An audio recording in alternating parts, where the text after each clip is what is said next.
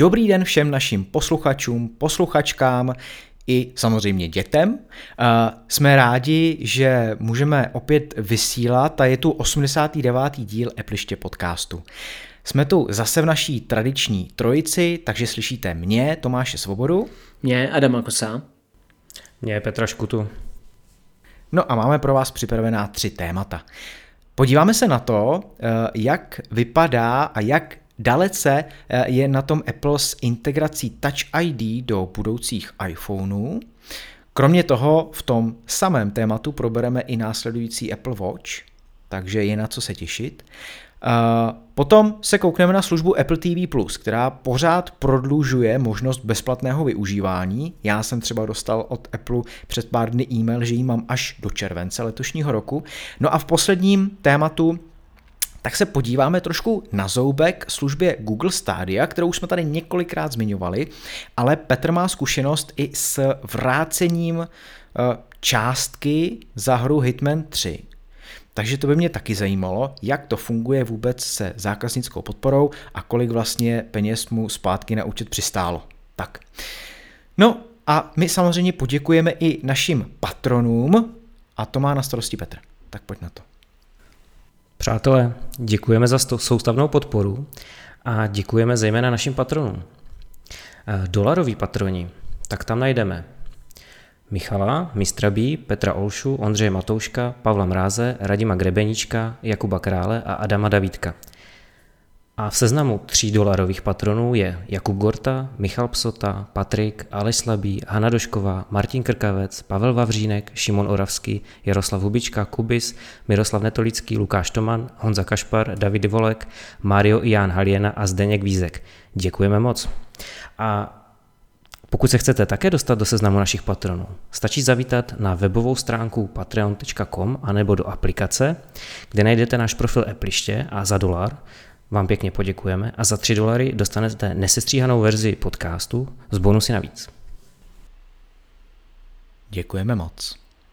Díkec.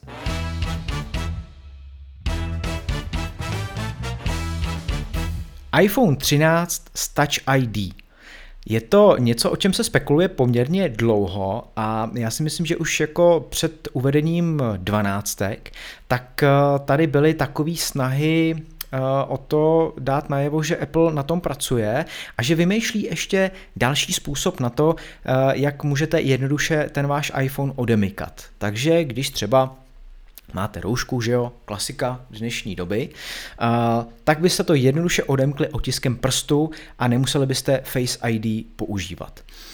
Já rovnou řeknu, že v iOS 14.5 se teďka objevila možnost, že můžete odemykat iPhone pomocí Apple Watch, což je něco, co je jako skvělý pro mě, pro lidi, kteří Apple Watch používají, což já teda používám. Pro ty, co nepoužívají, jako je třeba Adam, tak už je to méně skvělý, že jo? Nicméně iOS 14.5 v současné době, kdy nahráváme, tak je pouze v beta verzi pro developery, ale není ještě ve veřejné beta verzi, takže na to čekáme, během týdne by měla být, takže to pak i vyzkoušíme, jak to funguje. Ale co já jsem koukal už na první videa lidí, kteří to zkoušejí, tak to odemčení je v podstatě okamžitý, takže fakt stačí jenom vzít ten telefon, vzbudit ho, tak, aby byl rozsvícený displej a v ten moment Apple Watchky hned zaznamenají, že ten telefon je poblíž a odemknou. Ale samozřejmě v momentě, kdy vy máte zakrytej obličej. V momentě, kdy ten obličej rozeznají, tak odemknou klasicky přes Face ID. Tak Adame, ty už tady jako říkal vlastně před začátkem nahrávání, že je to něco, co je jako super, ale pro tebe asi teda jako nevyužitelný moc? No, já bych jenom upřesnil, že Apple už si podává patenty prakticky od doby, kdy představil iPhone X, neboli iPhone X, neboli iPhone 10, tak si dává právě patenty, které by dali nějakou čtečku otisku prstů do displeje. Já jsem 100% pro, i kdyby tam dal jenom čtečku otisku prstů v podobě té, jakou má nový iPad Air, čili ve vypínacím tlačítku, protože mě to neskutečně točí. Já mám asi nějaký atypický ksicht, nebo nevím, ale to ani nenosím brýle a stejně Face ID má prostě s mojí tváří dostatečné problémy. Ono je to teda možná i tím, že teď máme zavřený kadeřnictví a já jsem zarostlý jak Ezop, nicméně Dokonce jsem dosáhl i toho stádia, kdy jsem si přeskenovával obličej jenom kvůli tomu, abych měl na tom původním skenu už fousy a dlouhý vlasy a ten iPhone mě líp poznal, protože už se to úplně nebo jsem to prostě úplně nezvládal a měl jsem z toho vždycky nervy hýn, když se mi prostě nechtěl odemknout. Samozřejmě to bylo pouze v nějakých ne úplně standardních situacích, pokud jsem přímo na něj civěl, tak se mi odevřel, ale i tak prostě mě to hrozně točilo. Takže já jsem rozhodně pro možnost toho, aby iPhone měl i Touch ID, protože zvěsti jsou takové, že bychom se ho dočkat skutečně měli i za předpokladu toho, že zůstane Face ID. Já se tě chtěl, Tome, ale zeptat, vlastně když jsi mluvil o těch Apple Watch a tou možností odemykání hodinkami telefon, tak ty je ale musíš mít zamčený kódovým zámkem. A to mně třeba osobně přijde brutálně nepraktický. Proč mít hodinky zamknutý? Proč? Ale proč ti to přijde nepraktický? No, jo, tak proč já bych si zamykal hodinky, ty mi přeci nikdo neukradne a ty já přeci nemusím mít zamčený, ne? Vždyť jako máme na ruce napevno daný. Takhle, že jo, a nejsou tam žádný citlivý jako informace, viď? Tak... No jasný, no ale tak Apple to má udělaný tak, že v momentě, když si je dáváš na ruku, tak je ta možnost navolit si kódový zámek, já ho tam mám, takže ho tam vždycky zadám a po celou dobu, co máš hodinky na ruce, tak to samozřejmě ten zámek nevyžaduje. Jo? Takže myslím si, že to je úplně jako minimální otrava, kdy ráno já vstanu, vezmu si hodinky a odemknu tím kódovým zámkem a je to. Jo, to stačí tahle, to nemusíš jako odemykat po celý den, pokaždý, když do nich chceš víc. Je, tyjo, to je úplně jiná situace. Petře, ty jsi něco chtěl? Jo, určitě chtěl. Já jsem tady byl pobavený z toho, že Adam, jakožto standardní milovník tradičních hodinek, zase ukázal svoji nevědomost ohledně Apple Watch. Adame, vždycky pobavíš. Každopádně já jsem chtěl říct, že tohle všechno je super. Mně se ta funkce líbí. Taky jsem viděl videa, nemám teda vývojářský účet, takže nemám tu verzi, ale všechno jsem zkouknul. A každopádně má to jeden háček. Celou dobu se tady bavíme o tom, že se to týká pouze odemykání telefonu, ano. To znamená, pokud vy budete potřebovat třeba ověření v App Store, nebo se budete chtít přihlásit do mobilního bankovnictví, případně budete potřebovat řešit, já nevím, libovolnou aplikaci, která využívá biometrické údaje přes Face ID, tak to fungovat nebude. Tady se opravdu bavíme jenom o odemčení samotného telefonu, ale už se tady nebavíme o tom, že používáte potom třeba Apple Pay nebo právě přihlášení do nějaké mobilní banky nebo takhle. Jo, to ověřování a odemykání pomocí Apple Watch a toho napárování se opravdu týká pouze a jenom toho odemčení telefonu. No, tak to by mohl být problém potom, protože já jsem třeba zvyklý, že i zadávám Touch ID na Macu, když se někam přihlašuju, přesně, nebo když stahuju nějakou aplikaci a podobně. Takže určitě to rozšíření funkčnosti by tady bodlo v tomhle případě. A když už jsem u toho Touch ID, tak, jak jsem řekl na začátku, spekuluje se o tom, že Touch ID bude zabudováno v displeji bez tlačítka, takže ne tak, jak jsme byli zvyklí, kdy v home buttonu bylo Touch ID integrovaný, teďka samozřejmě by to nešlo s novým designem telefonu, ale Apple ukázal v podobě iPadu Air 4, že může samozřejmě to Touch ID dát i do zapínacího tlačítka. Nicméně, tady asi taky by to takhle nebylo a skutečně by to bylo v tom displeji. Nicméně ještě Petr chtěl něco zmínit ohledně iOS 14.5. Tam je ještě pár novinek, že jo? Ale my se k tomu, Petře, asi dostaneme. Ještě úplně na konci, předtím, než si začneme probírat Apple Watchky 7. Teďka teda dejme prostor tomu Touch ID. Je zajímavý, že v případě, kdy to tam bylo v tlačítku, tak to bylo řešeno kapacitní technologií, takže v tom tlačítku bylo zabudováno několik malých, nebo hromada malých kondenzátorů, který právě snímali váš otisk prstu. No a to by teďka úplně takhle nešlo, tím, že to bude skrz ten displej, takže se říká, že Apple by do toho vložil ultrazvukový snímače. Má to v podstatě jenom výhody. Jo, bylo by to velmi rychlý, nebyl by problém s mokrýma rukama, ať už s podcenýma nebo prostě mokrýma od vody.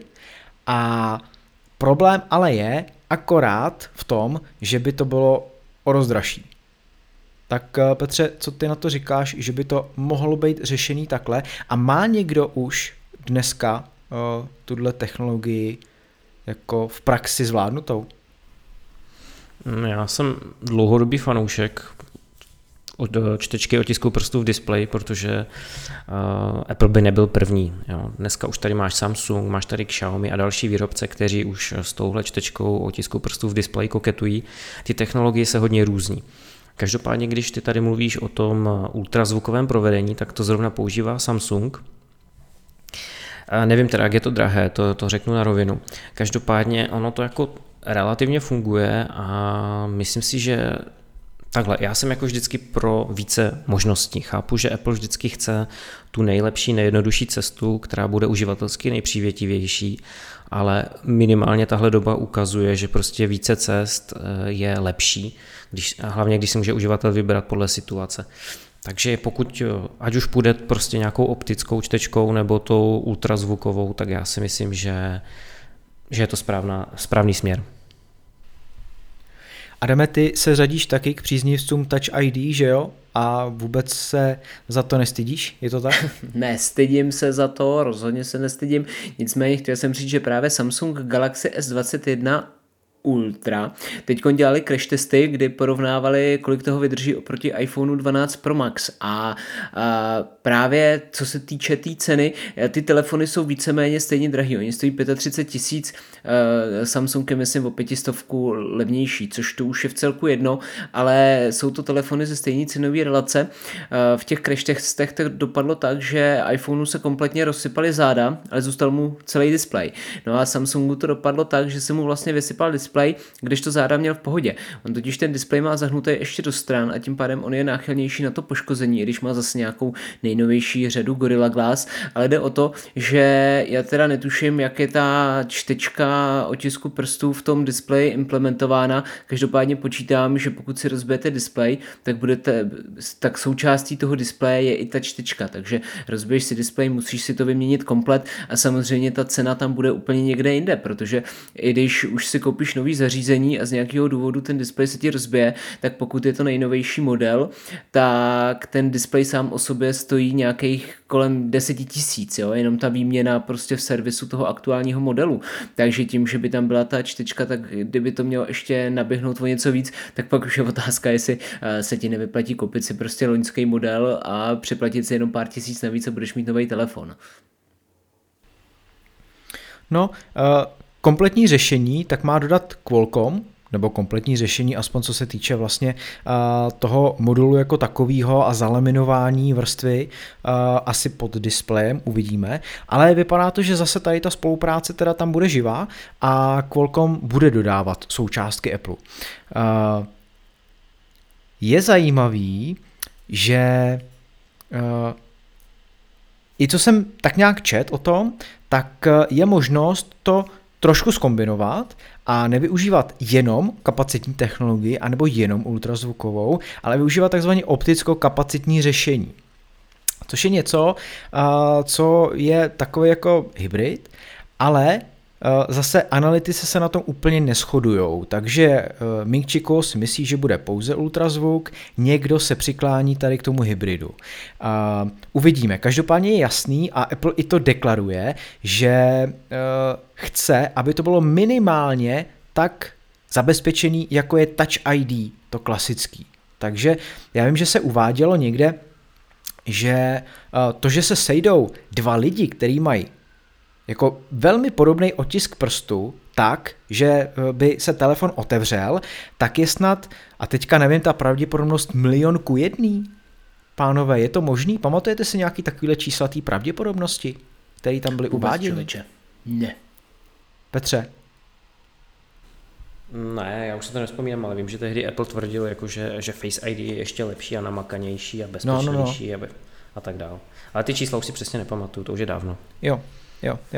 No, takže určitě nebude chtít jít pod tady tu hranici, takže když se mu neosvědčí ani jedna z těch technologií, tak skutečně vsadí na ten ultrazvuk. Jo. Ale pak samozřejmě zase se můžeme bavit o tom, jaká bude cena toho zařízení, jestli třeba vzroste, nebo jestli už to bude zase tak rozvrstvený, že budou 4 nebo 5 modelů a teďka to bude postupně a jenom ten nejvyšší nebo jenom třeba nejvyšší 2 verze budou mít ještě Touch ID, což by bylo docela paradoxní, že jo, protože si představte, že by Apple udělal telefon ve svý nejdražší verzi, který vlastně bude mít starou technologii, dejme tomu, nebo vlastně Touch ID, ke kterému se Apple vrací. Dovedete si to představit, že jenom ta úplně nejvyšší, dejme tomu teda Pro Max, když to budeme takhle říkat, iPhone 13 Pro Max, by měla Touch ID zabudovaný v displeji a ty ostatní levnější telefony by tohle vůbec neměly tady tu možnost, Adame?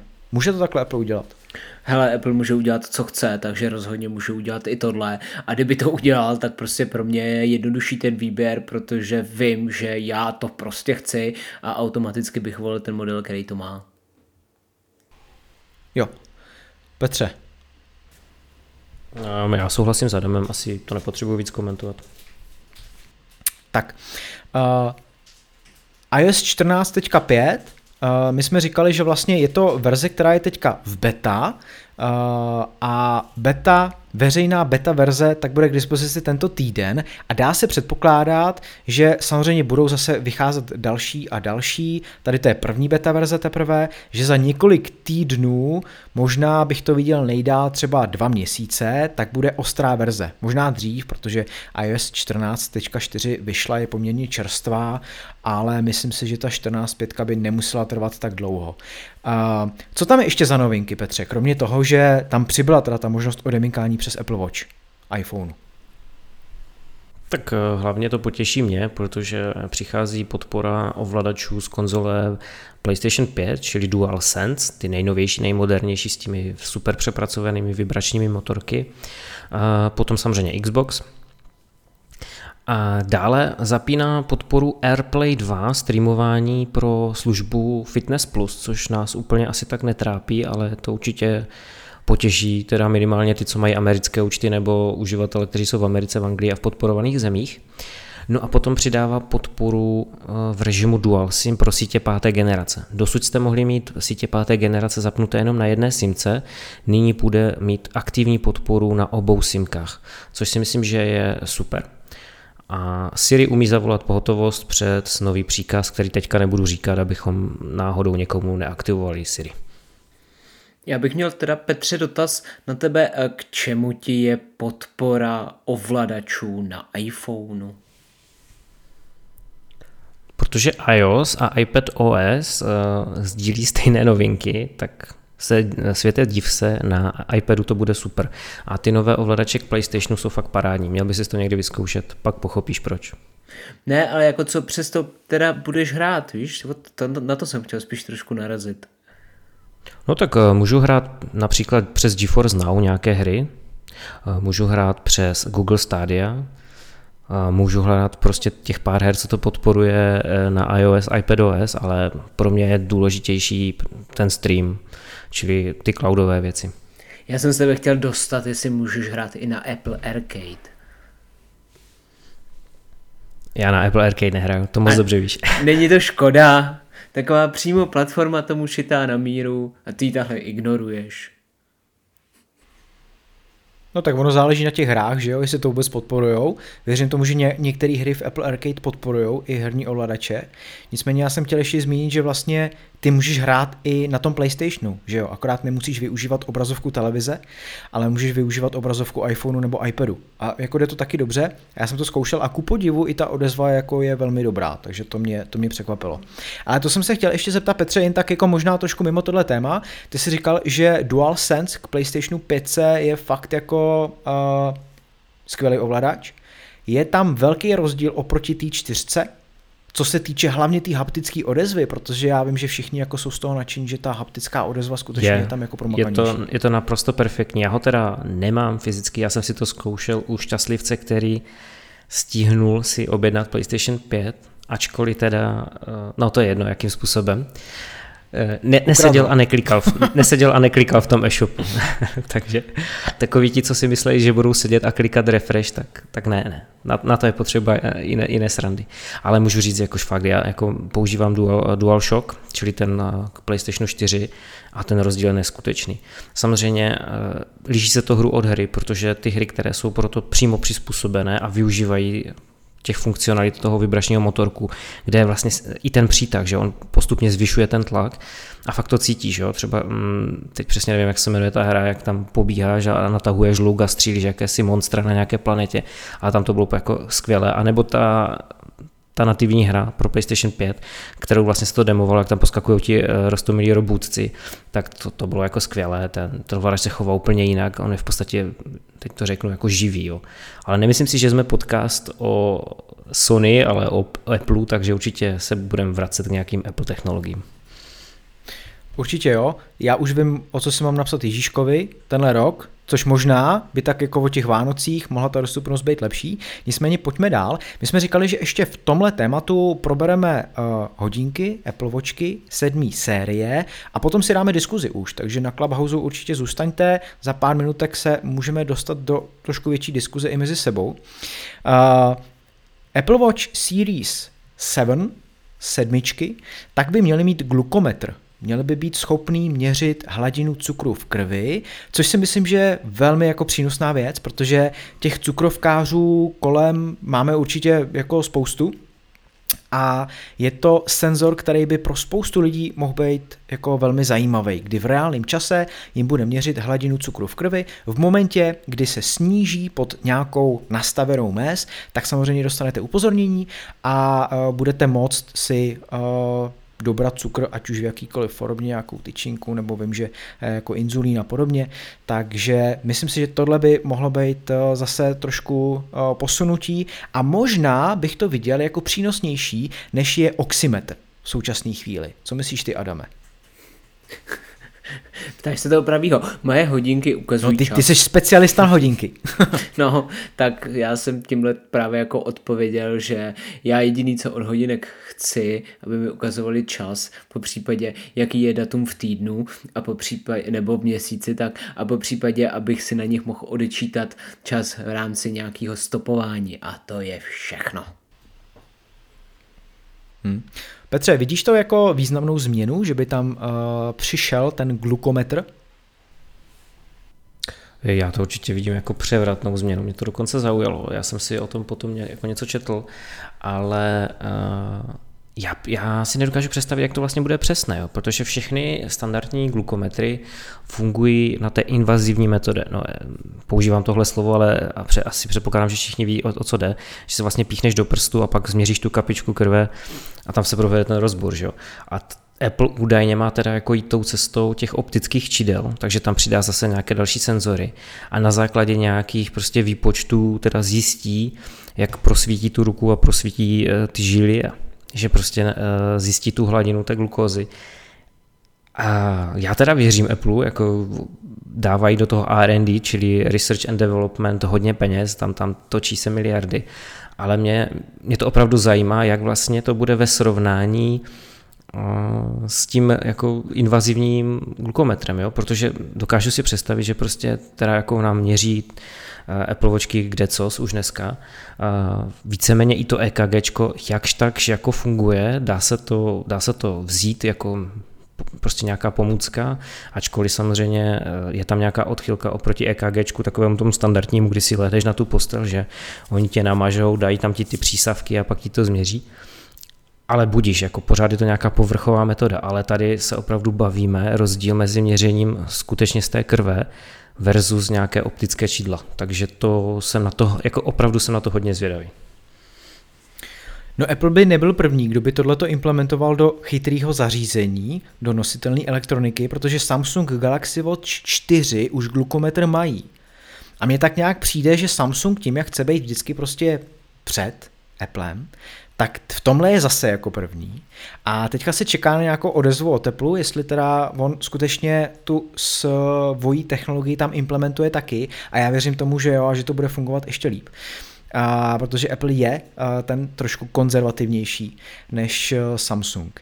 Jinak je zajímavý, že on se tím zabývá údajně už od roku 2017, takže téměř 4 roky, kdy vytvořil tým vědců, který spekulujou, jaký všechny možný senzory by do Apple Watch mohli přidat. Takže nejenom ten glukometr, ale i ty ostatní.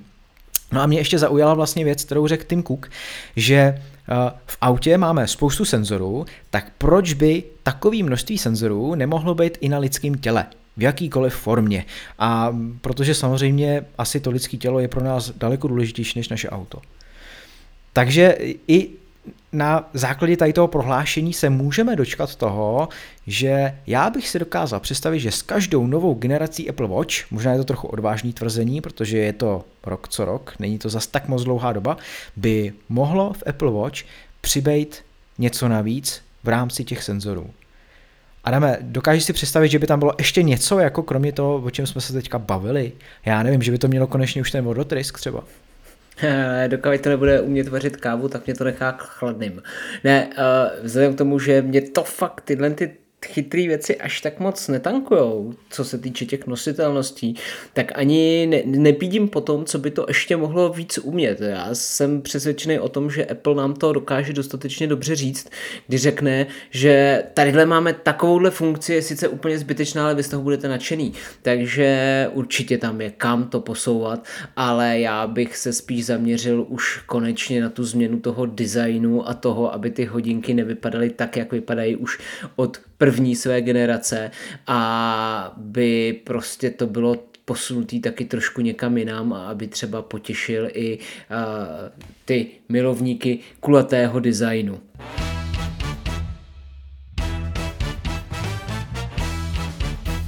Apple TV Plus bezplatně prodlužuje svoji dobu užívání nejméně do června.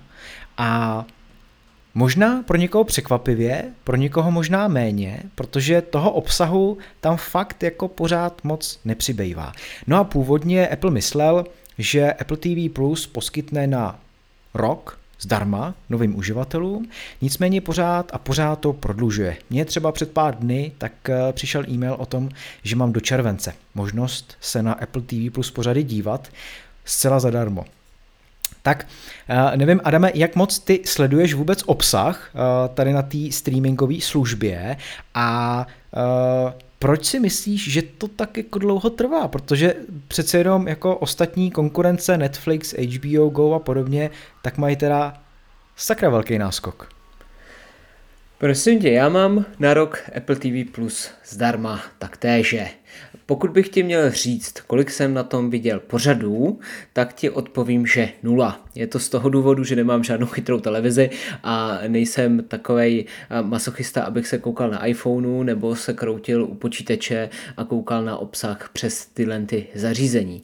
Ale sleduju tu platformu, sleduju, kam se ví, jak v uvozovkách roste a co na ní vůbec svět jako takovej. Apple TV Plus má jednu zásadní nevýhodu, a to sice, že společnost Apple tam chce mít výhradně svůj obsah, za který mu budou uživatelé platit. Což znamená, že tam nenajdete nic od Warner Bros., MGM a tak dále a tak dále. Takže pouze to, co vyprodukuje sám Apple. Ve finále to znamená, že nedávno teda vyšel nějaký průzkum, dělala ho nějaká společnost Moffett Nathan a zjistili, že 62% uživatelů, který nějakým způsobem fungují s Apple TV+, využívá tu službu zdarma. Což znamená, že mají, nebo oni se dotazovali dál a zjistili, že vlastně všech celých těch 62% si koupilo vlastně nový zařízení Apple a tím pádem tu službu využívají zdarma.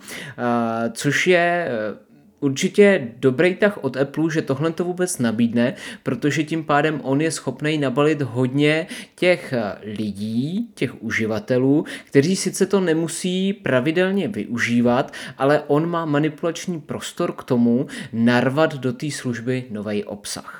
Ten samozřejmě neustále přibývá, ale vemte si, že pokud jste Netflix, máte svoji produkci, plus je x desítek společností, které samozřejmě produkují filmy každý rok neustále dokola a oni je tomu Netflixu dávají nebo on se je kupuje a oni je tam můžou vlastně distribuovat, tak je to něco jiný, než když jste v té situaci, kdy vy si tam dáte pouze ten svůj obsah, který vy sami vyprodukujete.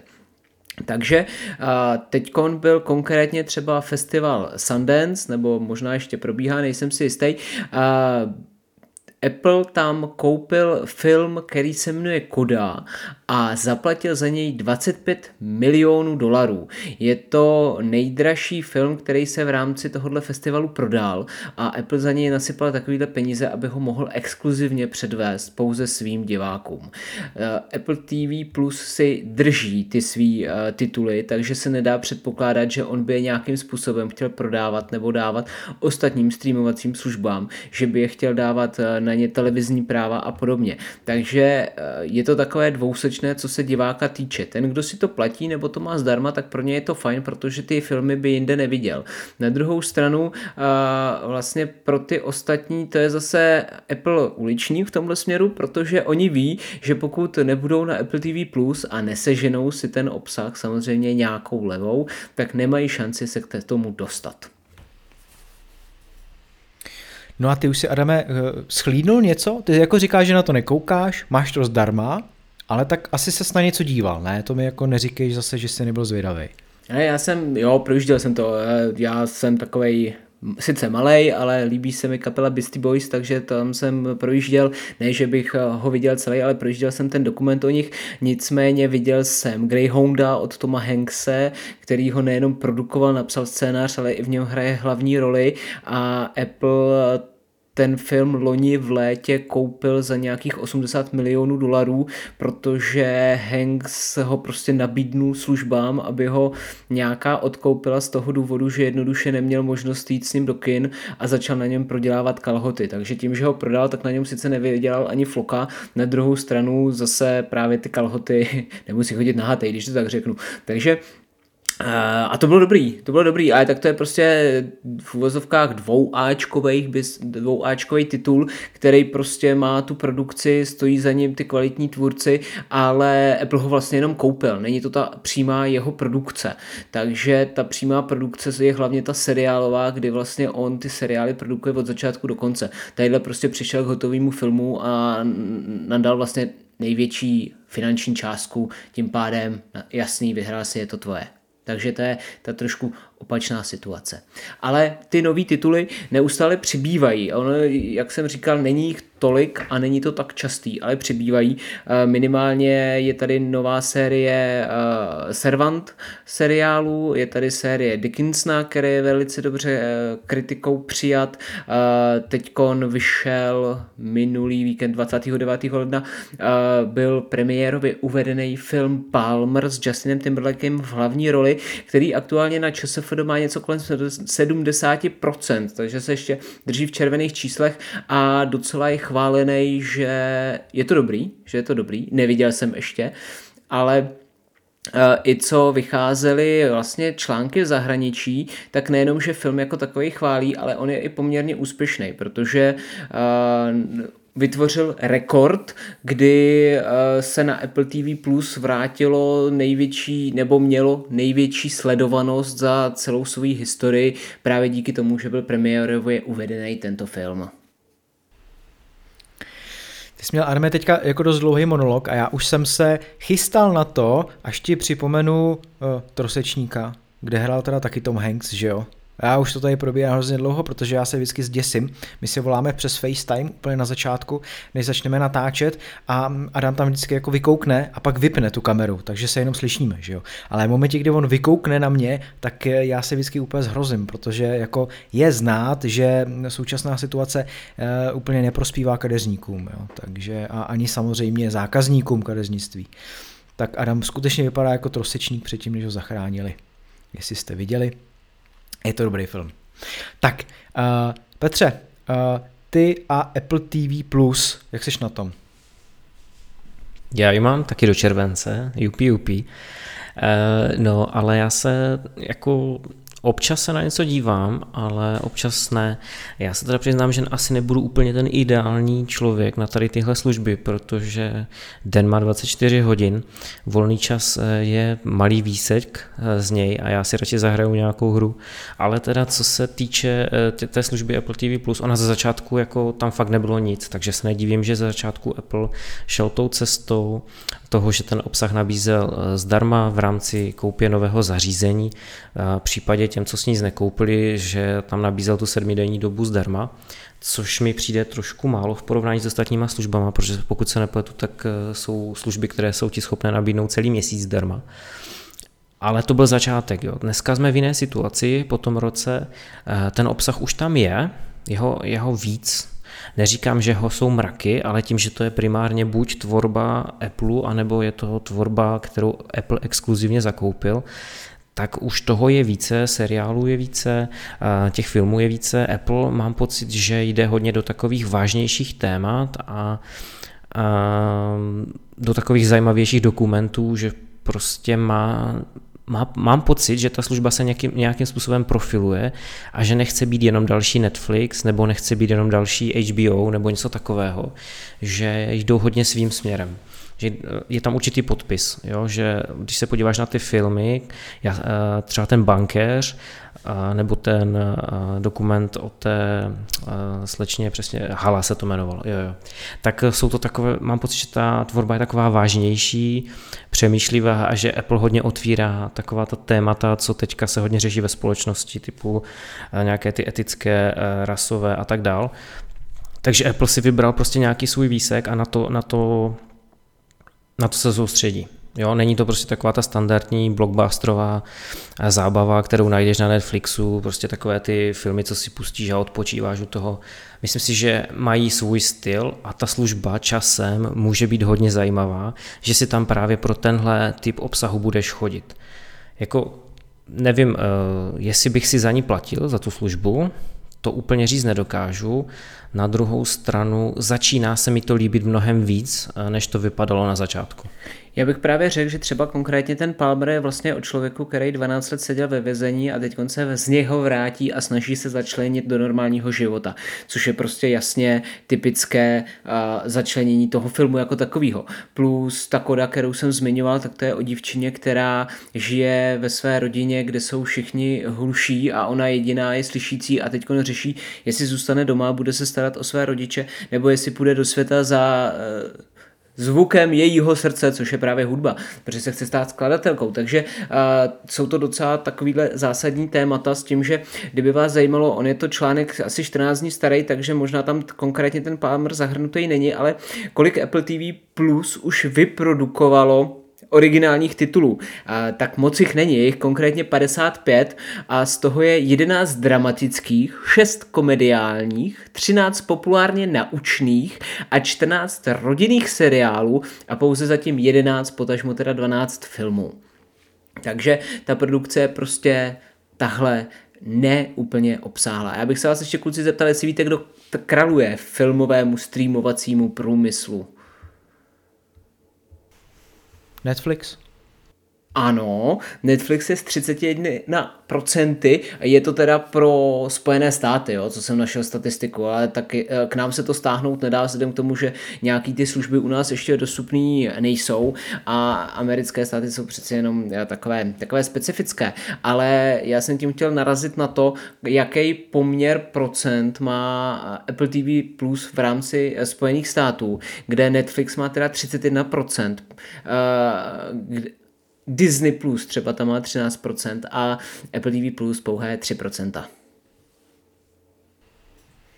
No, já jsem chtěl ještě k tomu Apple TV Plus jenom zmínit, že sice jo, je tam spousta vážných témat, dramat, jako je třeba The Morning Show, který doporučuji, to mě jako hodně bavilo, ale pak tam jsou takový tituly, které tak trošku jakoby tam nepatřily, i když svou kvalitou určitě si myslím, že si najdou spoustu diváků a to je třeba Ted Lasso a ten mě jako hodně vzal.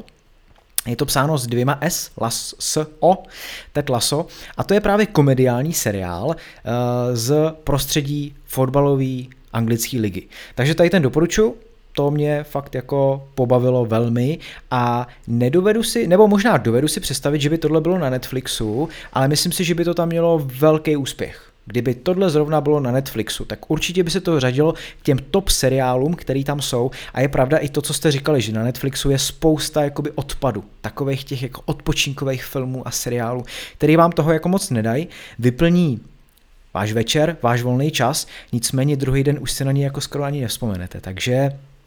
Je pravda, že Apple TV Plus můžeme brát jako takovou tu kvalitnější platformu, na který sice není takový výběr, ale ať už si pustíte v podstatě cokoliv, tak budete spokojení.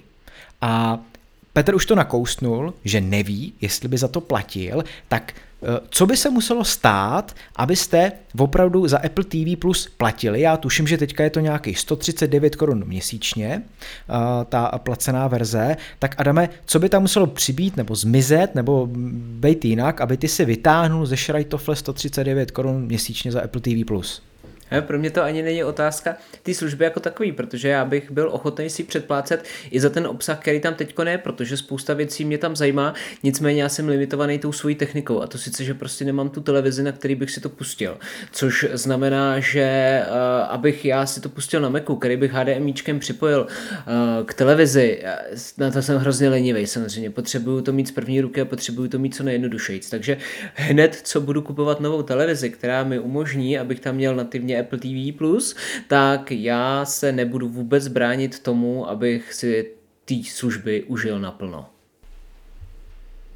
Petře, co ty bys musel ještě Apple nebo na Apple TV+ dostat, aby si to předplatil? Ty seš takovej, nebo byl jsi takovej váhavej před chvilkou? A já začnu tím malým monitorem, anebo co to tam plácal Adam. Hele tyjo, my se normálně koukáme na počítači, já mám nějaký 35 palcový monitor a jako pohodička, tyjo, na tom se dá úplně v pohodě koukat na cokoliv. To jo, ale abych teda ti to trošku rozporoval, tak já, abych se koukal na počítači, abych se koukal na monitoru, tak já bych musel ten monitor přenést, že jo. Já bych to musel vzít z kanceláře a nést to buď do obejváku nebo do ložnice na komodu, kde bych to postavil, kde jsou aktuálně teďkon televize, že jo. Takže prostě je to moc práce, člověk je lenivej a nechce se mu do toho jít, takže řeším samozřejmě to jinak, tak. A já nevím, já moc na ty videostreamovací služby nejsem, já jsem na videoherní streamovací služby, to zase něco jiného. A netuším, fakt netuším, protože já třeba bych si nepředplácel ani Netflix, na to mám přítelkyni, která si ho předplácí a ona si jíždí ty seriály jeden za druhým, ale mě to osobně jako moc nebere.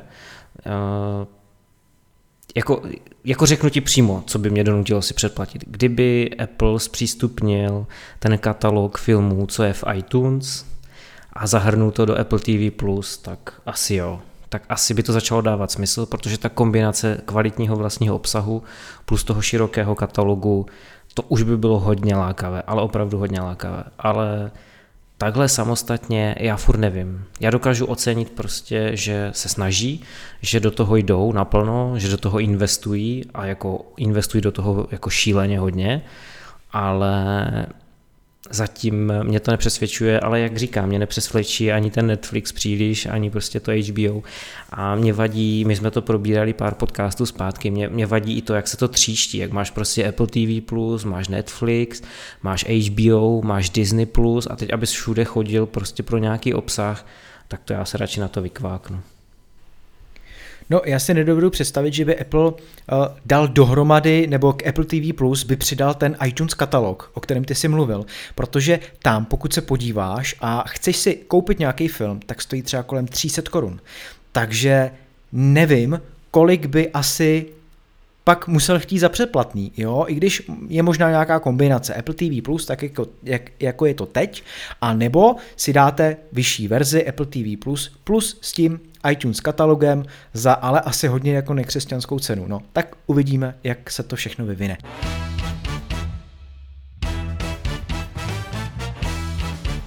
Google Stadia je herní streamingová služba a Petr s ní má bohaté zkušenosti.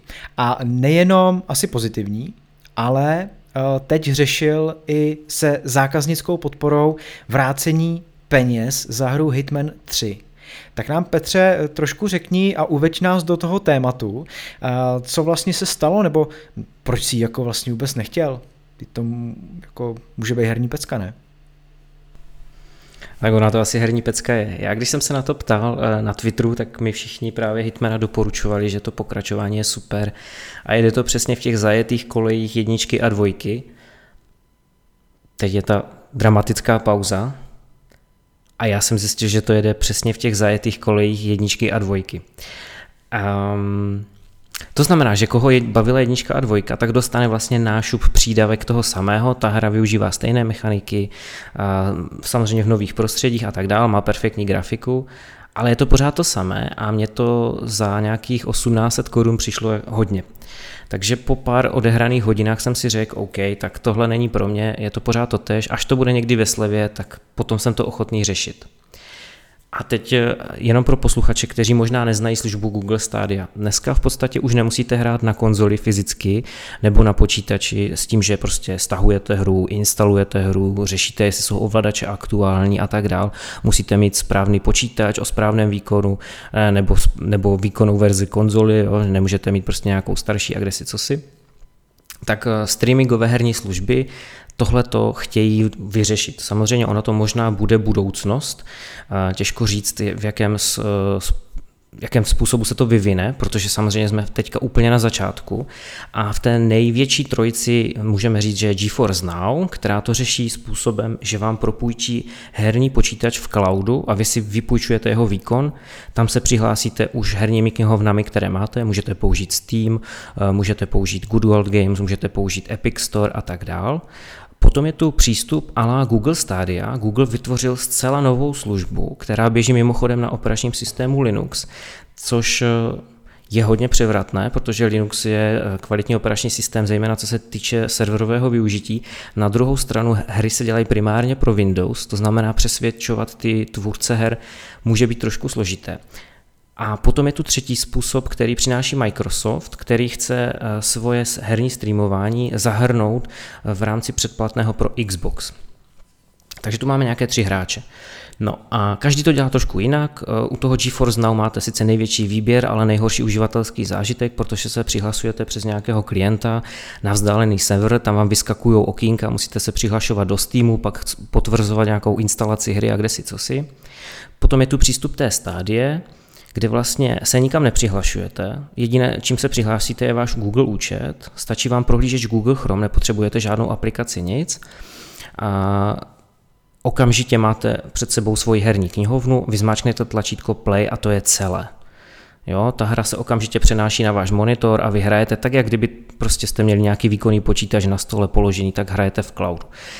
Což je super, uživatelsky je to parádní. Nevýhoda je, že vy si ty hry kupujete přímo v té službě, to znamená přímo v té Stadii a nejsou přenositelné jinam. Můžete zapomenout na všechny hry, co máte ve Steamu, na Epic Storeu a tak dál. Prostě to, co si koupíte ve Stadii, zůstane ve Stadii. A pak je ten třetí přístup, co se týče toho Xboxu, který kombinuje od Microsoftu, který kombinuje takový podle mě nejlepší přístup. A to je, že vlastně vy máte nějaké předplatné Xbox Game Pass, kde jsou konzolové hry a část z nich se postupně zpřístupňuje do toho cloudového streamování. Tady musím říct, že Xbox X Cloud zatím není přístupný na iOS, protože Apple nemá rád streamovací služby, takže v podstatě všechny 3 vyjmenované nefungují standardně přes aplikaci na iOS zařízeních ani na iPadech. Musíte je hrát přes prohlížeč, protože Apple to tam nechce. Apple nevadí videostreamovací služby typu Netflix, ale vadí mu herní streamovací služby prý, protože nemá kontrolu nad obsahem. Takže to byla taková vsuvka, co se týče těch herních streamovacích služeb a teďka k té Stadii. Já jsem teda hrál toho Hitmana, chvilinku jsem si s ním pohrál, pak jsem si říkal, OK, tohle fakt není pro mě, je to samé, prostě jenom nášup jako 1, 2, tak já to chci vrátit. Že? Jsme v Evropské unii, tak jsem si říkal, OK, do 14 dnů by to mělo jít. Přečetl jsem si podmínky a říkám si, dobře, zažádám si o vrácení peněz. Neviděl jsem tam to tlačítko, které bylo v těch screenshotech v manuálu, tak jsem to zkusil přes technickou podporu. Technická podpora samozřejmě, ačkoliv Google zpřístupnil službu Stadia i v České republice, tak technická podpora je v angličtině, což asi nás už dneska nezalekne, jsme v moderní době, většina z nás anglicky umí. A bál jsem se trošku, že si budu povídat s nějakým psaným četovacím botem, ale opravdu tam byl teda člověk, což bylo super v tom, protože vlastně my jsme došli teda k tomu, že on říká OK, pojďte mi zadat nějaké ty údaje. Já jsem je tam hledal, v té české verzi ten překlad je takový zvláštní, že bylo potřeba mě navigovat vlastně, co po mně chce, ale nakonec jsme se dobrali toho, zjistili jsme, kde ta hra je napárovaná na ten účet a ten člověk z té podpory teda říká, že to zjistí. No a pak nakonec zjistil, že nemám nárok na vrácení vlastně peněz, protože jsem přihrál více než 2 hodiny a že jsem překročil nějaký limit. Tak jsem se jako zarazil, si říkám, tyjo, 2 hodiny, jako co člověk zjistí za 2 hodiny, když je tam plno nějakých filmečků, nějakých cutscén, nějakého prostě obsahu, kdy vlastně vy se ani nedostanete k tomu, abyste něco v té hře dělali. A jako jak za ty 2 hodiny má člověk zjistit, jestli ho to teda baví nebo nebaví, že? No tak jsem se ptal, aspoň jestli je možné nějakým způsobem to řešit jako nějakou částečnou refundaci, jo? Že teda když už mi nevrátí 100%, ať mi vrátí třeba 90% nebo nějakou jako poměrnou část, když jsem teda hrál tak moc dle jejich systému. Tak ten člověk se odmlčel, pak si to tam asi přehazoval s nějakou jinou zákaznickou podporou. Nakonec se ke mně dostal někdo, kdo teda řekl, že když už jsem teda ten hodný zákazník, co si předplácí tu Stadii v režimu Pro, ten režim Pro se od toho základu, který je zdarma a nemusíte platit nic, liší tím, že podporuje rozlišení 4K, tak mi řekl teda jako, že jo, že udělají výjimku, že v tomhle případě, že vlastně jako jsem ten nový člen a že už jsem si tam předplatil to režim Pro a že už tam mám 1 hru koupenou, takže teda udělají výjimku a že mi ty peníze vrátí. A ptali se mě vůbec, jako proč jsem s tím nespokojen. Já říkám, víte, kdybyste tam měli demo verze, tak člověk by si to osahal ještě před tím nákupem, a teprve potom na základě té demoverze by se mohl rozhodnout, jestli ho ta hra baví nebo nebaví. A já teď jako tímto zakončuji, všechno skončilo dobře, zákaznická podpora Google Stadia, to není zákaznická podpora Google, to je divize, ta Stadia, ta herní streamovací služba, tak jako dávám jim palec nahoru, dá se s nima domluvit, jsou tam šikovní kluci a holky, takže super. Ale mě to jako ve mně to vyvolává dojem, že za A teda nevím, podle jakého práva jsme to vůbec řešili, jestli to bylo americké právo nebo evropské. A druhá věc je, že v dnešní době, kdy nejsou demo verze, přece když se ti to nelíbí, tak jak zjistíš vlastně, víš co, když jsme byli zvyklí, že si zašel do trafiky, tam bylo ten herní časopis, dostal si k němu CDčko, které bylo prostě nabité kopou nějakých demo verzí, ty si to vyzkoušel. A když tě to bavilo, tak si tu hru potom šel koupit, že? A když tě to nebavilo, tak ses na to vykašlal. A dneska ty demoverze v podstatě jako neexistují. Tak co vy, pánové? Já přidám asi slovo rovnou Adamovi a rovnou se ho zeptám na to, jestli má nějakou podobnou zkušenost s vrácením platby za službu, anebo vůbec, co se týče těch demoverzí. Já bych rád Adame, platil... Ty jsi takový opatrnější v tom. Já bych rád platil, kdybych měl z čeho a za co. Ne, mě jenom spíš napadá, dobře, demoverze tady sice nemáme, ale máme tady YouTube, Petře, to si jako mohl vidět, jak ta hra vypadá, že jo, jak se to hraje. I tam určitě najdeš postupný gameplay i s komentáři a s progresem celé hry, takže jasně. Samozřejmě si z toho dělám srandu, ale já jsem jenom fakt překvapený z toho, že to takhle jako klaplo, protože ti ty peníze jako vrátili. Tohle kdyby se ti stalo s klasickou krabicovou hrou, který se kdysi prodávali, nevím, jestli vůbec ještě teď to funguje, když jsi šel tu hru koupit, měl si ji, nainstaloval si ji, ale neměl si tu šanci ji vrátit s tím, že tě prostě nebaví, jo? I kdyby si přišel za ty 2 hodiny, tak ti řeknou, hele, jdi do háje, prostě jsi to tady koupil, to, že ti to nebaví, nebo že ti to nejde, protože máš blbý počítač, to už je tvůj problém. Takže je fajn, že ti ty peníze jako vrátili a že to dopadlo dobře. No u těch krabicovek, pokud si vzpomeneš, tak ale tam byla možnost vždycky, víš co, jak se tomu říkal, ten třetí trh nebo šedý trh nebo něco takového, že ty si vlastně, a ono to jako kvetlo jednu dobu hodně, dneska už v té době digitální distribuce si myslím, že to upadá, ale já si vzpomínám, jak byly první konzole a jak byly prostě standardně počítačové hry a tak dál, nebo jak jsme ty brďo Sega hry a tady všechno tohle, tak ty si to prostě odehrál a v momentě, kdy tě to nebavilo, tak jsi to buď vybuchal s kamarádem, to je hovorově řečeno vyměnil, anebo jste si to přeprodávali na burzách, jako herní burzy, to tehdy kvetlo a prostě ty CDčka jste si všichni přeprodávali, takže tehdy je to pravda, to, co říkáš, Adame, a že úplně do obchodu s tím asi nepůjdeš, ať ti vrátí peníze. A na druhou stranu si mohl využít tady ten jako třetí trh, že jsi to prostě vzal a hodil jsi to někam na tržiště, někdo si to koupil od tebe a ty jsi koupil zase třeba něco jiného. Že? V té digitální podobě už tohle jako neexistuje. Jasně, já mám na tebe ještě, Petře, teda dotaz, já bych totiž teď řeším akutně jednu záležitost. Já mám 12-palcový MacBook a rád bych si zahrál StarCrafta 2, ale nejdřív samozřejmě potřebuji vyzkoušet, jestli mi to na tom vůbec šlape. Takže první dotaz je, jestli to na tom rozeběhnu, a druhý dotaz je, kde to seženu dřív, než bych to musel koupit a zjistil, že mi to nešlape. No, tak to je přesně ten příklad těch digitálních distribucí, takže já ti jako na rovinu řeknu, že demo není, to znamená, si to nevyzkoušíš, ale ty máš to štěstí, že máš můj zlatý 12-palcový MacBook. Jako rozjedeš 2, ale tam je důležité říct, že to rozjedeš. To znamená, to nebude herní zážitek, který chceš. Takže jednoduše řečeno, jsem vyčouzenej, tak to jsi mi odpověděl teda úplně nemile pro mě, tak.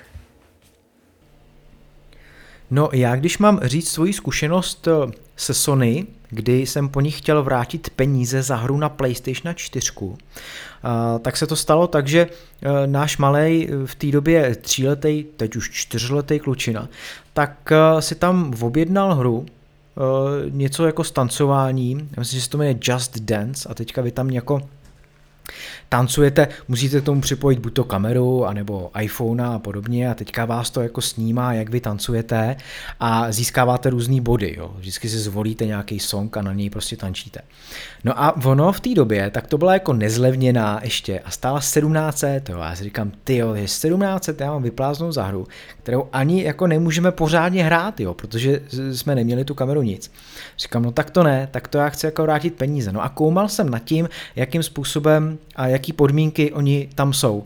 No a oni mají podmínku v tom, že ty si můžeš tu hru stáhnout, ale nesmíš si ji nainstalovat a nesmíš ji tím pádem hrát, a v ten moment ty máš možnost do 14 dní požadovat od nich vrácení peněz. Kompletní jako refundaci. No tak, my jsme to jenom stáhli a ani jsme to nenainstalovali, takže říkám, běda, jak to nikdo nainstaluje, jako to bude všechno fuč. Takže jsem jim tam psal, poslal jsem jim název svýho účtu a popsal jsem jim, co se stalo, samozřejmě komunikace v angličtině, napsal jsem jim mail na jejich oficiální podporu a oni reagovali jako velmi rychle, myslím si do nějakých 2 dnů, nicméně řekli mi, že mám smůlu, že už jsem tu hru hrál a jako nazdar. A já si říkám, tyjo, tak to přece musí vidět, že jo, že jako já jsem tu hru nenainstaloval, že jsem se do ní nepřihlásil tím svým účtem a že je jenom stažená. No tak jsem udělal screen, vzal jsem telefon a vyfotil jsem to, že jo, z televize, a teďka jsem jim napsal, že teda chci vrátit ty peníze, že skutečně jsem nic nenainstaloval, a až pak se to povedlo. Zase po 2 dnech asi napsali, tak jo, my vám ty peníze teda jako vracíme. A skutečně došlo teda jako ke 100% refundaci, takže mi vrátili úplně všechno. Takže taky takový jako trochu krkolomný řešení, jak kdyby na to nebyli připravený vůbec vracet nějaký peníze, ač teda mají to jasně napsané tohleto v podmínkách, ty podmínky mají přeložený dokonce do češtiny, takže jako každej i neanglicky mluvící si je může jako velmi rychle najít a přečíst si je. Takže to mě jako tak trošku překvapilo, že na začátku to bylo takový váhavý, ale pak jako celkem teda v pohodě.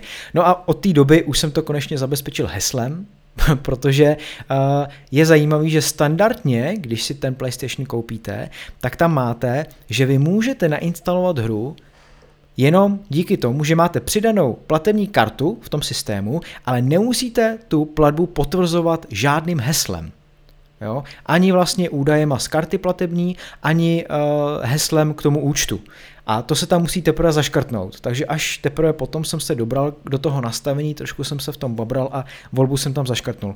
Takže taky takový jako ne úplně hezký překvapení, ale všechno se povedlo a jsme chytřejší do příště. Co je podle vás, pánové, ideální teda model?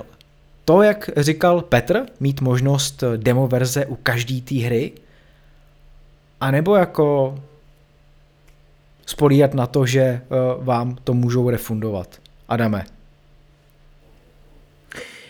Bude to znít blbě, že jsem zastáncem tohohle názoru, ale prostě typicky dejte distribuci zadarmo, odehrajte si 2-3 úrovně, 2-3 hodiny a pak zaplaťte. Petře, rychle, pak už se vrhneme na debatu.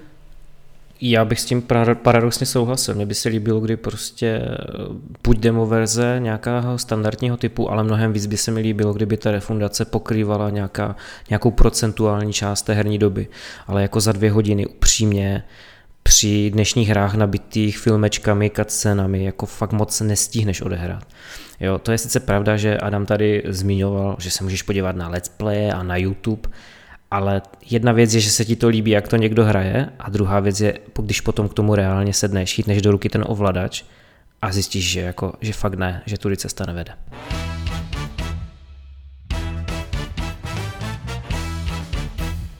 My děkujeme za to, že jste nás poslouchali, za to, že nás odebíráte, za to, že nám dáváte 5hvězdičkový recenze, kterých teda teďka dost přibylo, takže moc díky.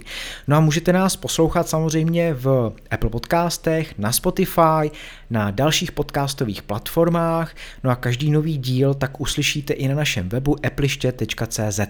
Takže my ještě jednou děkujeme i našim patronům, no a držte se, my tu budeme zase za týden. Tak ahoj. Čau. Čau.